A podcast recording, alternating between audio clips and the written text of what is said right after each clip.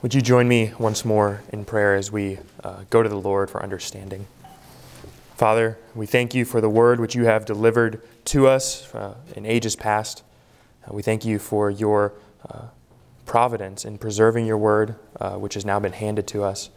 And Lord, we pray uh, that you would send your Spirit to be among us, to be with us, to sharpen our minds, to convict us of sin, to draw us to a clarity in understanding your word and in all things that you would be preeminent here and now in this time as we open our hearts and our minds to all that you have to teach us. Uh, we ask for your grace in this. Amen. So we come now to Luke chapter 12 and verse 35. And uh, as, you, as you know, we've been uh, for some time now in the Gospel of Luke. Uh, and here we come to a parable that uh, is similar to some others in the text of Luke's gospel. Uh, namely, it's uh, what are called the hard sayings of Jesus. These, these are words that uh, are, are difficult to swallow, difficult to stomach, uh, but nevertheless edifying and uh, in all things, we would say, because it's incorporated in Scripture, profitable for teaching, for understanding, and as Paul says, for also rebuke and for training in righteousness, that we would be, as people of God, disciples who are equipped in every way to be good and faithful disciples. Uh, the question I want to draw your mind, uh, draw to your attention, is found there uh, in the text uh, in verse 42. Uh, and, and there the Lord says, Who is then the faithful and wise steward? And that is the question that we are going to put before our minds today. Who is the faithful and wise steward? If I could answer that question just briefly uh, and then begin to unpack why I think that is the case in the text. the faithful and wise steward is the one who fears the Lord who fears the Lord. This is teaching I think is abundantly clear in Scripture in the Old and the New Testament, but I think Jesus is drawing to our mind that in the New Testament, a fear of the Lord is just an, as important a quality in a disciple as it was in the Old Testament to be a faithful Israelite. So let's turn now our minds and our eyes to the text uh, and, and see if this really is so, if that is what it takes to be a faithful and wise steward. Verse 35, you see uh, the quotation there from Jesus. Uh, he says, uh, Gird up your loins, as some old English translations would say it. Uh, uh, cinch up your belt. We, we have uh, phrases like this in English. you want to be dressed, prepared, and ready to go for whatever is going to come your way, right? when you are running, you will first tie your shoes before you embark on running.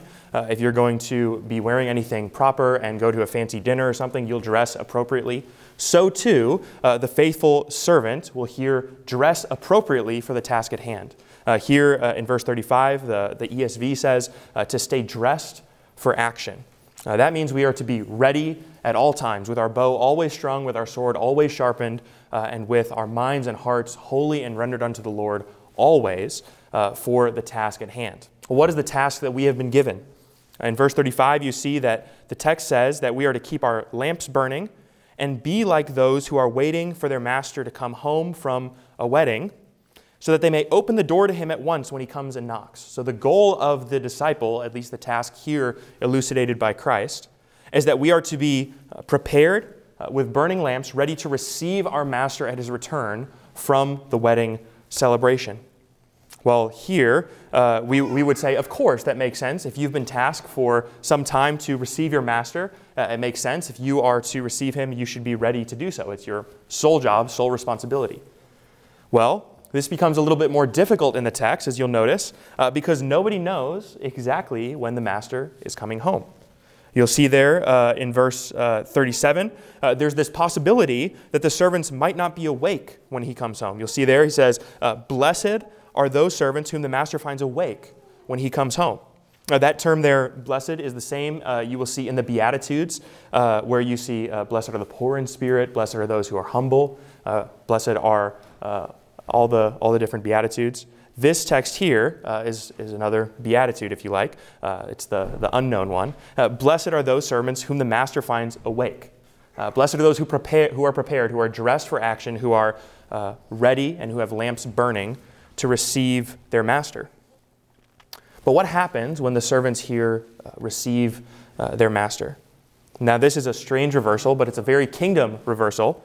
In verse uh, 37, uh, the second sentence, it says, uh, Truly I say unto you, he will dress himself, this is the master who will do so, he will dress himself for service and have them, the servants, recline at the table, and he, the master, will come and serve them.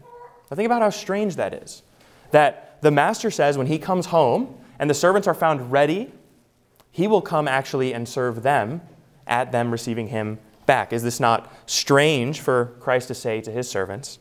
Uh, and and we, we, obviously, standing downstream uh, of the history of the unfolding of these events, know well, Jesus actually does do that exact thing. He, he actually will go forth and lay down his life for his servants. He will model for them what it is to serve. And then he will say, I'm coming again the same way that I have left you, and therefore be ready. be ready to receive me when I come back. And what is the reward for a servant?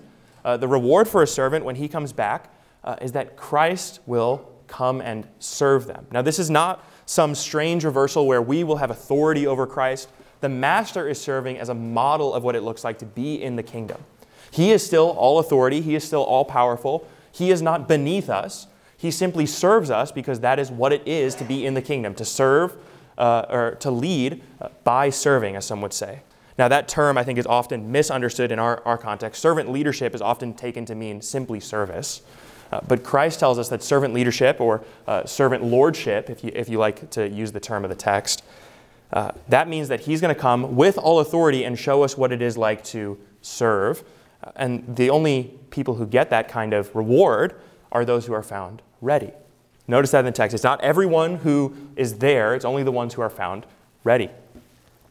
Uh, this, this might be, uh, if, you, if you were to use uh, modern terminology, modern language, uh, how many of you have heard the American proverb, uh, it's not how you start, it's how you finish? Uh, I've had my mom and dad tell me that several times growing up, particularly when I would do poorly in sports or poorly in events early on in the sports season. You know, you have a bad day of batting, a bad, a bad uh, pitching outing, and they would always say, without fail, on the car ride home, it's not, you know, it's not how you start, it's going to be how you finish. Well, that would really depend on how the rest of the season went, if that was a good news or bad news. Uh, but Jesus is some, saying something similar here. It, it's nothing when the master leaves for the wedding to be ready to see him off and to have your lamp burning at that time. Uh, it's quite a bit different if you don't know exactly when he's coming back, and it's going to be possibly at an inconvenient time, uh, possibly in the, uh, the small hours of the morning while the sun is down. And then he comes back and he finds you sleeping. The possibility uh, to fall asleep and to, let's say, become relaxed with your situation is much more tempting the longer the master draws out his stay at the wedding. I wonder uh, if that doesn't ring true 2,000 years after Christ has ascended. And here we find ourselves, uh, let's say, at the richest time in the history of the church in terms of influence, in terms of strength, in terms of theology, uh, in terms of wealth, just financially, what the church is able to do, and in terms of spread. And here we find ourselves 2,000 years downstream of Christ's words. And yet, uh, nowhere can you go uh, in history and find Christians who are more apathetic toward the waiting and finishing well. So often it is the case that uh, we, we think to ourselves, well, he hasn't come in 2,000 years. You know, he pro- certainly won't come in the next 50. I've got a lot of time in between now and then. And the warning here from Jesus is that no matter how long he's drawn out his stay, no matter how long he has delayed, there's always this imminence, there's always this uh, warning of his return. And the warning serves to warn those who are lazy, uh, and it serves to encourage those who are staying awake. It validates their discipline, it validates their pursuit of holiness, it validates their girding up their loins and being always prepared for the return of their master. This is something we need, I think, to hear desperately uh, in, in the modern church because we, uh, more than anyone else, I think, find ourselves in this really apathetic place where we are stewards of the household, but we really have dropped the ball in terms of all the tasks that have been given to us. So here then, Jesus says to his disciples, uh, Stay ready, uh, gird up your loins, burn your lamps, and be ready when the master comes. Because in verse 39, he tells us that it is obvious that if we knew when the master was coming back, or as he reverses it here, if, we, if the master of the house, those are the stewards who are possessing the house, uh, if they had known at what hour the thief was coming, uh, they would not have left the house to be broken into. They would have been always ready to, let's say, defend the house against the coming of the thief. Now, notice who's the thief in this, in this phrase. Verse 40 Uh, you also then should be ready, for the Son of Man is coming at a time where you do not expect him to come. He's coming at a time where you won't know. So, who's the thief? The thief is the Son of Man who comes at an hour that you don't know. Uh, this is a similar kind of idea to the strong man who binds up the weak man. Uh, once the strong man is bound up, uh, his house is plundered. Uh, Jesus is the one who is, remember, plundering the house in that instance. And so, to here, Jesus is the thief, if you like, who's coming at an hour that you don't expect because a robber doesn't tell you when they're going to come break into your house. Uh, neither will the Son of Man tell you when he's returning. And you should always be ready because that's what he calls us to do. Now, you might say, well, if he wanted us to be ready, wouldn't he just tell us when he's coming back? Uh, and then we would know. And then we would not have this temptation towards laziness. Uh, but God, being God and not being dependent upon us, can give us rather arbitrary commands as a test of faithfulness. Consider the Garden of Eden, where he says you can eat of all these trees, but just not that one. Now the question is do you obey him out of trust and reverence and understanding of his goodness, or do you say, well, that doesn't quite make much sense to me, I need an explanation, or else I'm going to go ahead and transgress that boundary? Consider the Israelites. When Moses goes up onto the mountain to receive the Ten Commandments from the Lord, and how, after delaying for some time, they conclude, He's been on the mountain for 40 days. Who is Moses to us? Let us go and build a calf for ourselves and worship the God who brought us out of Egypt. Moses, when he left to the mountain, didn't tell them, I'll be gone for 40 days and then I'll be back. God didn't tell Moses to say that kind of thing. Uh, the Israelites are still required to be obedient despite the fact that they don't know when Moses is coming back. They're just supposed to stay there, be patient, and wait because he is coming back God has led them out of Egypt, and so too here we stand 2,000 years after the ascension of Christ with much the same level of instruction. He will return as he came. He will come, and at that time, he will be the master and consecrate ruler of all the earth, and he will be felt in final judgment over all creation. And we ought to be ready to receive him at his return. The temptation for us who are quickly distracted and who are very slow uh, to endure, uh, the temptation for all of us is to uh, be tempted towards laziness, towards despondency, and ultimately towards apathy. That is the great, great temptation. Now, this is uh, often the case, I think, of spiritual highs and then, let's say, the everyday life of the believer. When we gather, I, I don't know if you've ever had the experience going to a summer camp when you were a child growing up, possibly a, a Christian summer camp. You would have a wonderful time of fellowship, good games, good time with camp counselors, uh, the preaching of the word, singing of worship music.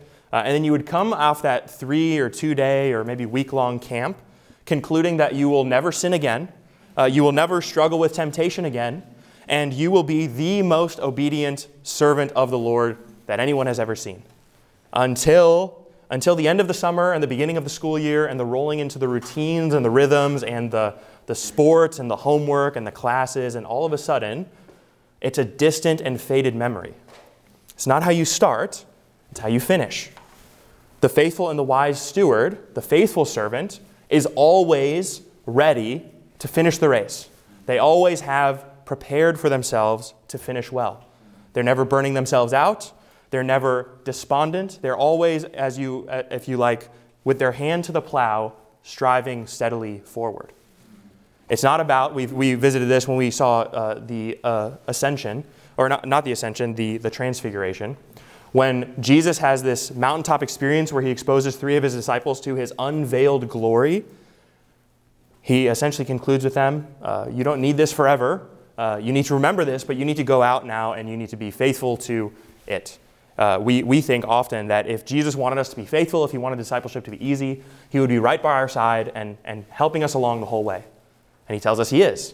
Uh, by the ordinary means of grace, by the sending of the Spirit, by the reading of the Word, by the preaching of the Word, by the singing of worship to the Lord, and by the fellowship of the saints. These are the ordinary means of grace which he has given us to access, uh, to keep our tank full, uh, so that we never run out of fuel and we never are so uh, fast that we burn ourselves out. We are to run this steady race. We are to uh, resist the temptation of boredom, boredom and despondency and instead unlike the Israelites who conclude, let's worship false gods and do whatever we want because Moses is gone, uh, we are to stay always ready for the return of the Master. There are few things, few things in the Christian walk that will quench your zeal as much as despondency and boredom. Um, their outright temptation is, is not really a direct threat if you are riding a spiritual high, because you can see it for what it is and you can identify it for what it is and you can walk away from it. Uh, but what about, let's say, three months into a very dry period of your Christian faith? Where you have a hard time getting up and reading the Word, or you have a hard time communing with other saints, or you have a hard time really enjoying just the time with the Lord in prayer. Perhaps you neglect reading and prayer for some time, and then the smallest of temptations can topple you. The boredom is the, the setup to the failure, but it really in itself is unfaithfulness. It is unfaithfulness because uh, you'll, you'll see in the text here the coming of the master, all it does is reveal the state of the servant. It doesn't actually change anything about what they were doing. They were up to no good, the master found them up to no good. Uh, that's, that's what he uh, sees here, as opposed to those who are up to faithful observance and obedience and who are found to be faithful. These are the ones who the master will reward by serving them. This is the promise of Jesus to his faithful servants. But notice also, before we uh, move on to the second half of the text, uh, this, this assurance of the coming of the Master. Uh, you might not know when he's coming. Uh, you might not know exactly the right time, and you shouldn't know the time because Jesus tells us no one knows the time. But here's what we should know we should know that he is definitely coming back. In the New Testament, this assurance of his return is the background and backbone for faithful endurance and living unto holiness and observing all the commandments of God and being a faithful disciple. To endure to the end, as 1 Peter tells the disciples to do in his context, uh, is to be reminded that Jesus is coming back. To endure to the end, as John writes Revelation, is to be reminded that Jesus is coming back. Uh, it doesn't matter what Rome's up to, it doesn't matter what kind of wickedness and temptation and all kinds of uh, destruction and persecution happens. Doesn't matter. Jesus is coming back. Hold fast, be faithful, don't become lazy, don't become uh, despondent, don't become bored in your walk. There's nothing that will tempt you more than that kind of boredom. But now, uh, let's turn our attention to verse 41 of the text, uh, where we see uh, an interesting question from Peter, and one that I think is possibly helpful for understanding the text, but you'll need to walk with me a little bit to understand that. So, verse 41, uh, Peter goes to uh, Jesus and he says, Lord, are you telling this parable for us or for all? It's a strange question. What Peter's asking is, are you saying it for, you know, the 12, the, the apostles who you've appointed? Or are you telling it for all disciples? Now, here Jesus is going to turn around and tell a different illustration, a different uh, parable. And in the second parable, notice the, the status of the servant who is unfaithful or faithful. So uh, Jesus says in verse 42 Who then is the faithful and wise manager whom his master will set over his household to give them a portion of food for the proper time? Blessed is that servant whom his master will find so doing when he comes. So the servant who has been tasked with a job has been tasked not with normal servant duties, but with responsibilities over other servants. So you might say, well, that, that seems like Jesus is answering the question uh, by saying, it's, it's just for you, Peter, you and, you and the 12. And in some sense, he is. Now, you might say, well, that doesn't have anything to do with me because I'm not one of the apostles, and you, you'd be right, but it doesn't mean it doesn't have any direct let's say, overflow application towards you. But you'll, you need to be careful with this, okay? So follow the logic. If, if the task to be a faithful manager of the house comes first to Peter and the, and the 12, it does, in some sense, overflow because all of us, all of us as disciples, are in some sense responsible for others in discipleship. So the apostles are responsible for those who are underneath them, for the deacons and for the early church. The early church is responsible to appoint elders who are over those local congregations. And the people who are over those local congregations uh, and the members of those congregations are responsible for discipling those who are new in the faith. As Titus will say, the responsibility of the older women is to train the younger women. The responsibility of the older men is to train the younger men. The responsibility of the elders is to train the church members. The responsibility of the elders is to have been trained by the disciples.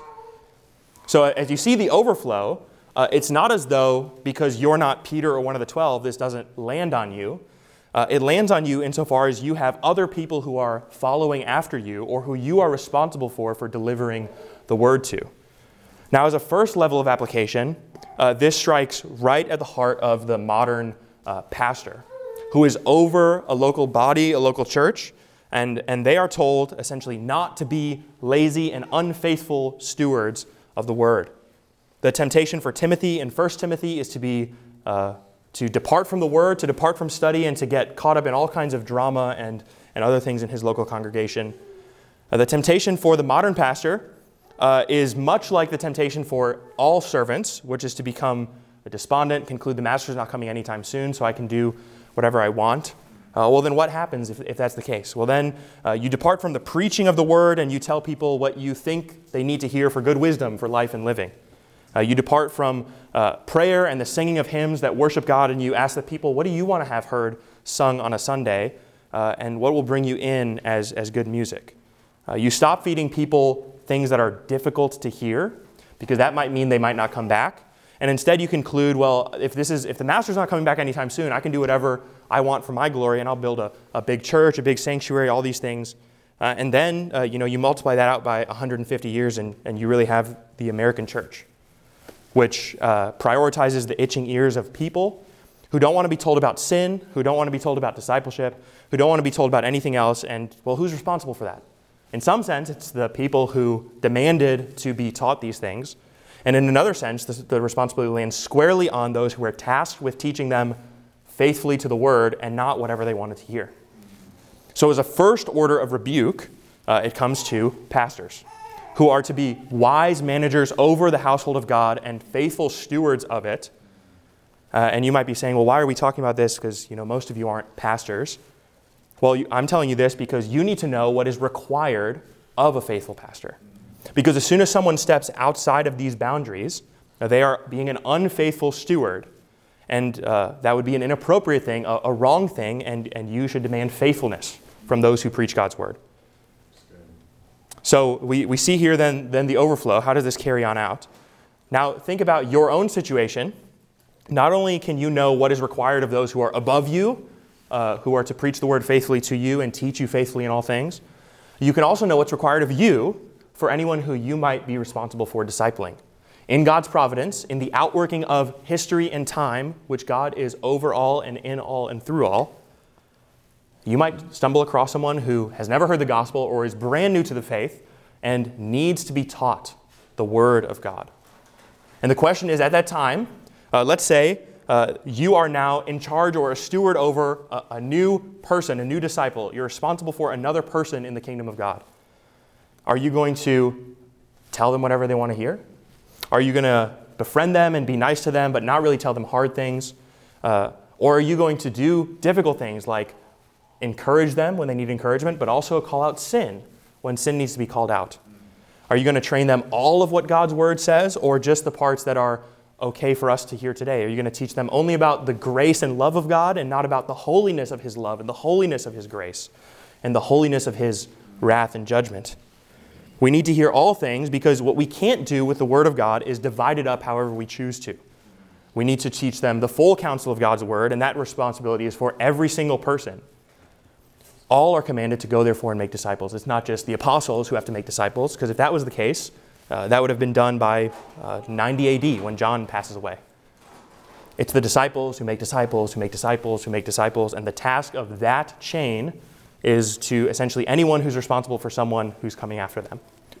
So here, the overflow of the text. Uh, yes, it's only for those who are over the household, but uh, that includes you, Christian, who have anyone who's under you or who are, you are responsible for. Now, if you don't have anyone, think about this. How would you prepare now so that in a year's time, in two years' time, whoever the Lord in His providence brings your way, you would be able to faithfully disciple? If you don't have anyone now, you need to be asking that kind of question. How can I prepare now? What can I fill my mind and heart and soul with so that I can be a faithful steward. This is uh, the classic situation uh, uh, if you think about uh, sports and, and professional sports. Uh, you get the call up from the minor leagues. You're, you're playing on a minor league team, you're training. Are you training faithfully so that when you get the call to the major league team, you'll be ready to go? You'll be ready to pitch, you'll be ready to bat, you'll be ready to do what you need to do to earn your spot on the roster.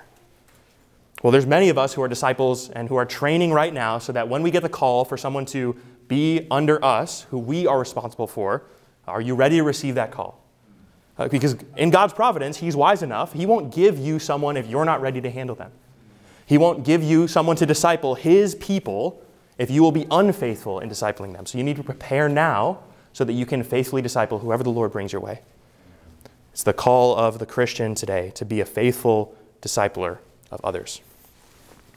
So now uh, let's, let's get the rest of the way through this, this parable of Jesus here. So uh, we've already discussed who it goes to. Now, now observe the, the warning. In verse 43, blessed is the servant whom his master will find so doing when he comes. Truly I say to you, he will set him over all his possessions. But if that servant says to himself, My master is delayed in coming, and begins to beat the male and female servants and to eat and drink and get drunk, the master of that servant will come on a day when he does not expect him, and at an hour that he does not know, and he will cut him in pieces and put him with the unfaithful. Now, here we get to the hard saying of the text. That's a rather hard saying. You might say, well, that, doesn't seem particularly kind of Jesus. Uh, Jesus, who, had, we, as we saw read earlier in the, in the service, uh, Take my yoke upon you and learn from me, for my yoke is easy and my burden is light, but if you don't, I will cut you to pieces. That's, that's a, a little off tone, right? Here's the point. Especially in the West, we have this tendency to underscore the attributes of God which we enjoy, uh, which we prefer, uh, and to ignore or downplay or de emphasize the ones which we don't. A good theologian, and frankly, a good disciple, will, in equal measure, in equal part, present God to you as the Word presents God to us. So, yes, Jesus has an easy and light to bear yoke because he goes and works on our behalf to make it easy and light to bear. But this does not mean that we, as disciples, are not responsible to walk out and live in the fear of the Lord as we walk out our discipleship. Because although the Master uh, in this case God, is all sovereign, all wise, all knowing, who is over all things, uh, he still has a demand for the person who he puts in charge of his household, namely that he would be faithful. And the difference between faithfulness and unfaithfulness, the, the wise and faithful steward, I told you at the beginning, I think is fearing the Lord, fearing the Lord rightly. So, who is the wise and faithful steward? It's the one who fears his master appropriately. Now, what does the fear of the master look like on the ground? It looks like giving those other servants essentially the regular portions of what they need. So, what, is what does it look like to be a faithful steward? It simply means you just keep the household exactly how you found it, you steward it well, and you don't break anything. You don't, you don't assert yourself in authority positions where you don't go. Look at, look at here uh, what is required of the servant. Look, his, his misstep goes in verse 45, where he says to himself, My master is delayed in coming. And he, then, then what does he do? Well, if his master is delayed in coming, if he's got some runway, uh, he's going to abuse his authority position. So he's going to begin to beat the male and the female servants. He's going to begin to eat, drink, and get drunk. Don't miss what Luke's doing. That's a callback to the rich fool who says, well, if the master is late in coming, if I have all this stuff stored up for me, I will eat, drink, and get drunk. And that's where he, he missteps. So here, the unfaithful servant says this, and the master of that servant will come at a day where he does not expect him, and uh, if you like the paraphrase of this, uh, and he will punish him accordingly to all his wickedness. He will cut him to pieces and put him with the unfaithful, as verse uh, 47 tells us. And that servant who knew his master's will but did not get ready or act according to his will will receive a severe beating. But the one who did not know and did what deserved a beating will receive, will receive a light beating. Everyone to whom much is given, of him much will be expected. And from him to whom they entrusted much, they will demand the more. So consider this. You have, uh, in verse 47 48, it's not just those who know what's going on who do unfaithfully, who receive a beating. Uh, it's also those who don't know what's required of them who receive a beating for doing the wrong things. Now, you might say, uh, that does not seem fair either because they didn't know. And no, they didn't. Because they did not know and they deserved a beating, and they did what deserved a beating, and they will receive then a light beating. Okay, so it's, it's God being gracious in some sense, but justice will be done. So, what does it look like? It, it means, uh, you might ask the question, how is it that in verse 48 they don't know? And how is it that they're held responsible even though they don't know? Well, where do you think they learned it from? Where do you think they learned how to be unfaithful? Consider this. The master delays in coming not for days, but for years, for decades. And the first servant who's put over the household, who knows what the will of the master is, does unfaithfully. And then when he goes and passes away, he passes the baton to another servant who takes his mantle or maybe usurps the throne from him. And that other servant, the second one, who did not know the will of the master, but he's going to follow in the pattern of the servant before him. Well, he doesn't really know what he's doing that's wrong, but he's doing unfaithfully, and he will be held liable for that. Not as liable as the one who taught wrongly, but still liable. Now you can consider why the punishment is so fitting in verse 46 that the one who does wrongly, even though he knows the will of the master, is hacked to pieces. He's cut apart. He will be uh, torn asunder. and he will be placed in the category unfaithful. So too, he will be beaten heavily, and those who do things that, are, that they didn't know will be beaten lightly, but they'll all receive a beating. And the conclusion, the application everyone to whom much is given, of him much will be required. And from him to whom they entrusted much, they will demand more. Everyone to whom much is given, much will be required. So here you have a teaching from Jesus that puts us in the West in the 21st century, here where we stand in the history of the church, in direct target of the gun. We are, if you like, the most wealthy, the most knowledgeable, the most responsible for knowing what is required. And yet, uh, we often don't do what is required. If you consider, uh, for example, uh, a Christian in the Middle Ages, not at the period of time in the Middle Ages where the church was doing well, but in the period of time what's called the captivity or the darkness of the church, where the, the church was hiding the Word of God from people. The Mass was only done in Latin. Uh, no one knew the doctrine of God or who God was. Well, everyone's responsible for that. But the priest who is, let's say, not feeding the people the Word of God is most responsible. And those who are under them, who are not learning the Word of God, are responsible, but let's say less responsible. And then you can consider, well, they, those ones who didn't even have access to the Word of God, a printed copy of God's Word, they would be much less responsible than we are today, knowing the Word of God in a Bible that we can read and have in front of us we can know and read anything we need to about the Word of God. We have access to good commentaries, good, good sermons. Uh, we have an abundant wealth of resources.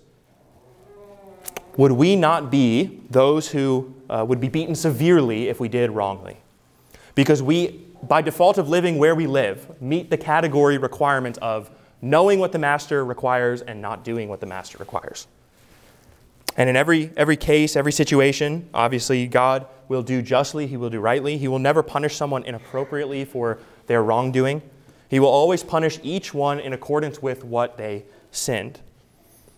So here we have uh, the teaching of God, uh, the hard saying of Jesus, the call of Christ to essentially then be a faithful and wise steward. To fear the master appropriately and to not uh, usurp the throne and to take the authority for yourself. So, what are the marks of wisdom in the text? Uh, the wise servant doesn't know more or less than an unwise servant. Everyone who is, let's say, considered wise or unwise in these possible scenarios, uh, everyone who's considered wise or unwise is, uh, is going to be tasked the same. So the difference is not knowledge of what the master requires, the difference is obedience to what the master requires. So, how does this play out? Well, uh, you might say today, everyone has access to God's Word, what He says. Uh, we might say some more than others by either training or understanding or possibly discipleship in the Word. So, everyone has access. Uh, now the question is given the access, the knowledge that you have, uh, will you be obedient to the Word of God, even if it says things you don't like it to say? Will you teach the Word of God faithfully? Will you uh, carry on the words of the Master faithfully, be obedient to what He commands? Or will you, like the unfaithful servant, do what seems good in your own eyes despite what the Master's instructions give? What does this look like today? On the ground, the most striking example would be when the church says, even though the Lord has said that uh, these things are sins and marriage is between a man and a woman, the church says, well, I'm not so sure that I like to teach the full counsel of what God says, even though I can read the text and I can see that that's what it says. I don't like that so much, and I know other people won't like that so much, so I will do what seems right in my own eyes. I will try to make God appeal to other people, and so I will tell them about a God who meets what they desire. I will usurp the throne. I will, I will do what seems right in my own eyes. Well, that servant, when found, will receive a severe beating, for they knew what the master required and they did not obey what the master required. So too would be anyone who pollutes the gospel of justification by grace alone and the substitutionary atonement of Christ.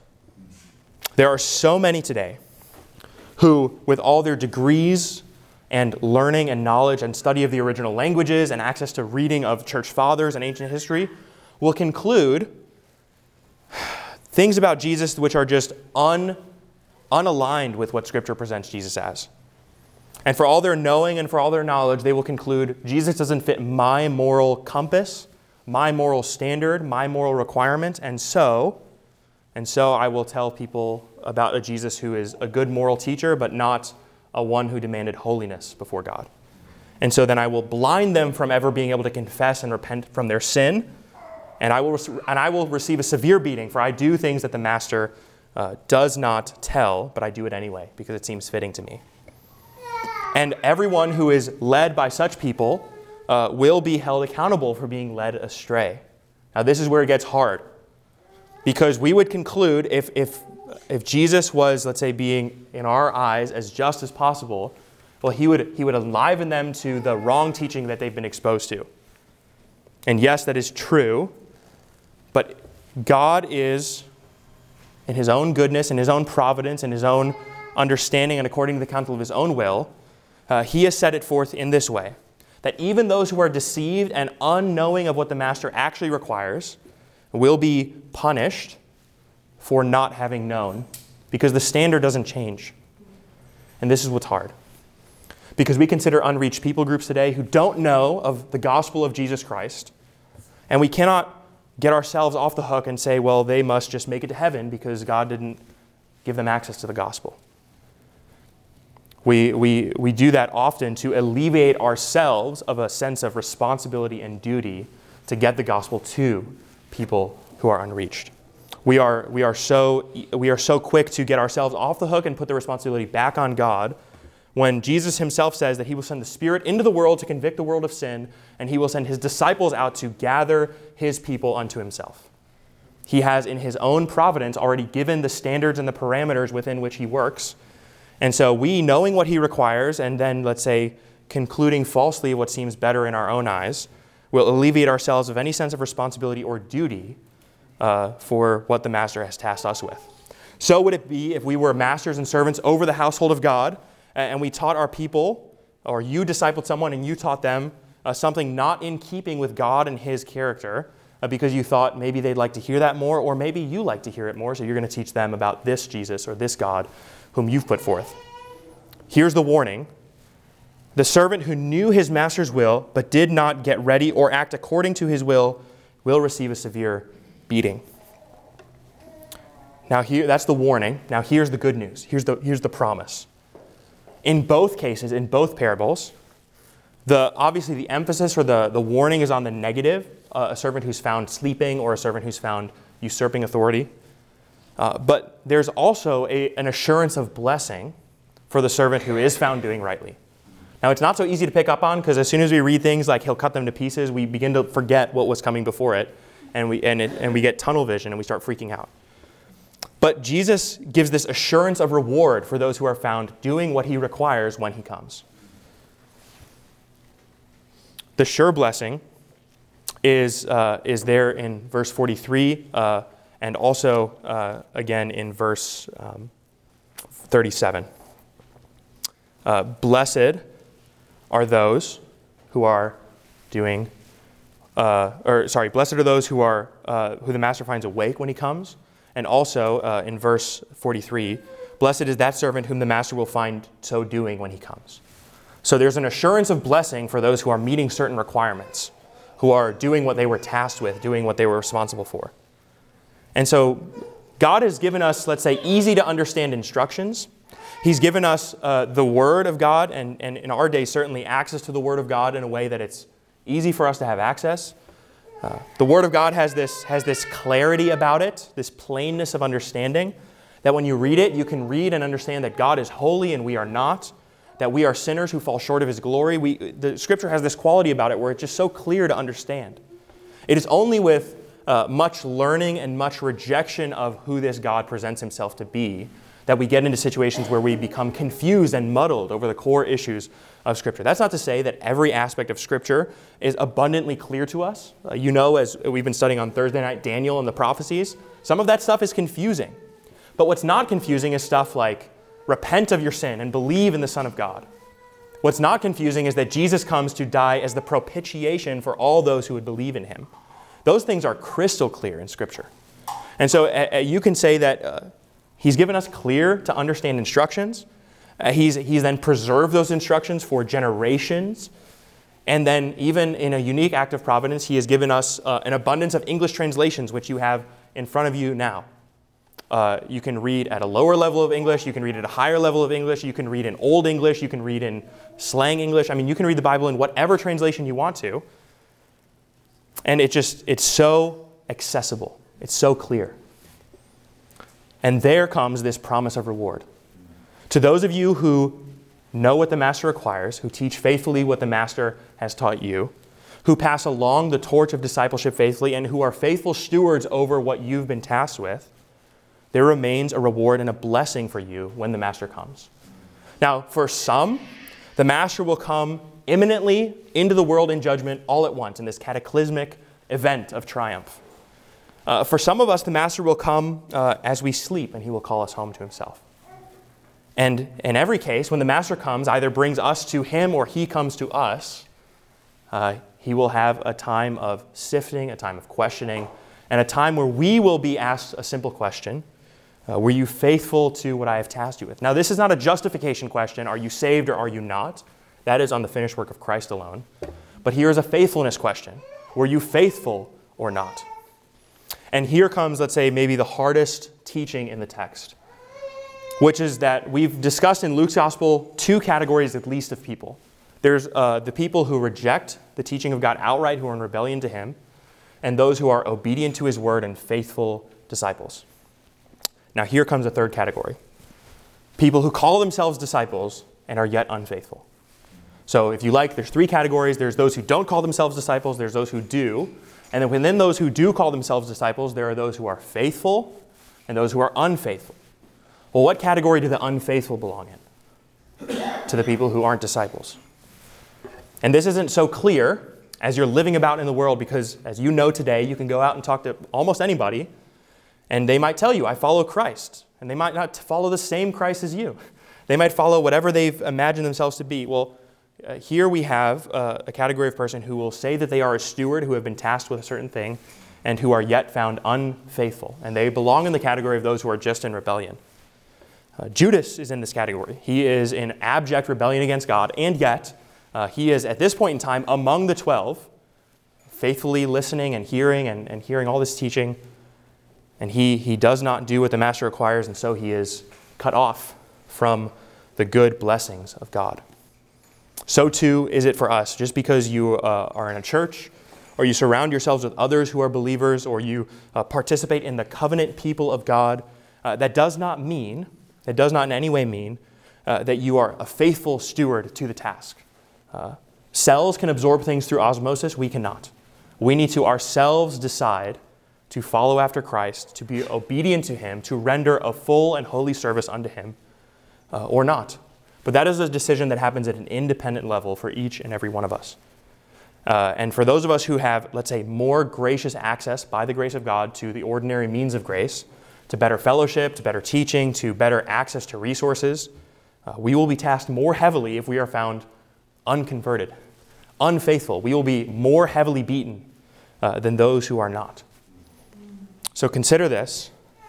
Scripture is clear that there are faithful and unfaithful stewards.